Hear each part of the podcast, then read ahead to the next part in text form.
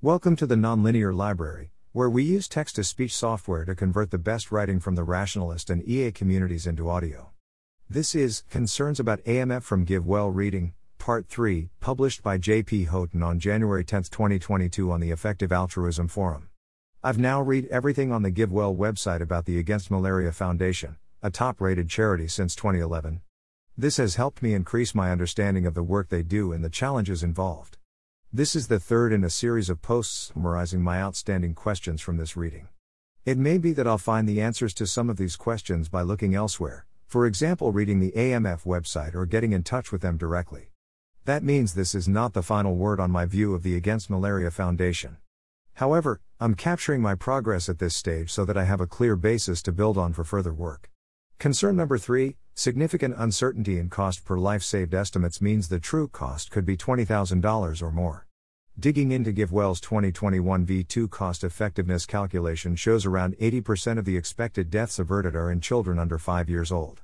The expectation is that protecting 1,000 under 5s for a year will save 2.72 lives on average. This is derived as follows. A. Reduction in child mortality due to having bednet 17%. B. Mortality if no bednet distribution, per 1,000 child years 11.9. C. Mortality attributed to malaria versus 2018 meta-analysis 180%. D. Adjustment for net use, insecticide resistance, etc. 75%. E. Deaths averted per 1,000 years of coverage, AX, BX, CXD 2.72. 4. A. The reduction in child mortality due to having a bednet comes straight from the 2018 Cochrane Review, covering data collected between 1987 and 2001. The 95% confidence interval is 11% to 23%, implying an interval of 1.76 to 3.67 lives saved in under 5s assuming nothing else changes. Put another way, while the central estimate by GiveWell is $7,400 per life saved, the uncertainty around this input alone suggests a confidence interval between $5,500 and $11,500. 4. B. The mortality if there is no bednet distribution is estimated based on the reduction in deaths between 2004 and 2019 and assuming 25% of the reduction was due to mass distributions of bednets. Firstly, as part A of the calculation says bednets cause a 17% reduction, using a higher rate of 25% here seems a little odd. Secondly, as this calculation is based on a counterfactual world that cannot be observed, it is obviously quite uncertain. The true confidence interval must be wider than that suggested above. More importantly, however, it is not clear to me why any adjustment based on estimated reductions in deaths is required at all. When considering the impact of a donation to AMF, we should compare the expected mortality benefit if AMF distributes bednets compared to if they do not. According to their website, AMF did not make any significant bednet distributions before 2019, with just 1.4 meters nets across 2014 to 2016 for a population of around 75 meters. This means the counterfactual for AMF not making distributions in future is the same as the past, and that the current mortality rate of 7.7 per 1,000 child years is maintained. There is no reason to consider an increase to 11.9 or any other number if there are no future AMF distributions, since there have been almost no past AMF distributions in this country. It may well be that child mortality has decreased in the past due to net distributions from other sources, but those distributions are not affected by any donation to AMF and so are not relevant here. Changing this assumption from 11.9 to 7.7 increases the cost per life saved estimate from $7,400 to $11,400, with a confidence interval of $8,400 to $17,600. 4. C. The 180% difference in malaria mortality between potential AMF distributions and the 2018 meta-analysis highlights the difference between the world where RCT effectiveness was measured and the world we live in today. Taken as a whole, the meta-study applies to a total population where the average child mortality rate was 37.8, whereas an equivalent value for the proposed distribution is a rate of 9.8.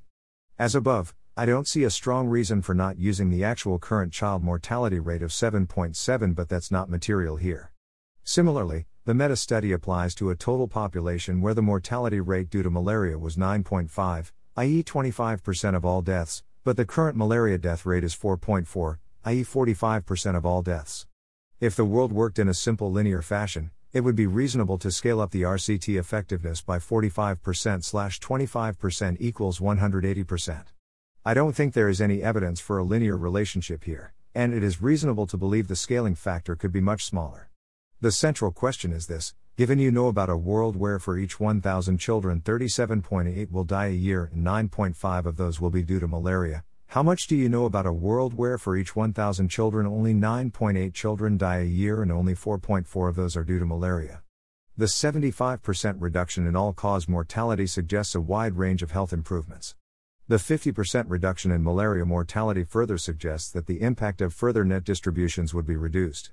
In my view, it would be quite an achievement if the current population still saw a 17% reduction in mortality when protected by bed nets. Rather than assuming this 17% impact will increase to 17% by 180% equals 30% impact, I would argue a more reasonable central estimate would be a fall in effectiveness. Even if we, optimistically, assume no change, this increases the cost per life saved from $11,400 to $20,500. Given this uncertainty, the confidence interval is now wide enough to include the possibility that extra bed nets won't save any lives at all. This possibility is acknowledged by GiveWell themselves.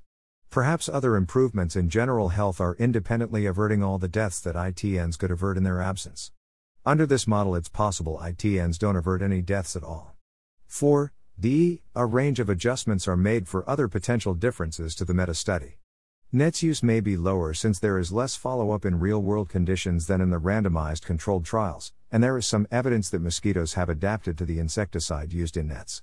The 25% reduction here is mostly a matter of judgment, and given the lack of evidence, it seems easy to believe the actual factor could be anywhere between 0% and 50%, reinforcing once again the uncertainty in the cost per life saved estimate.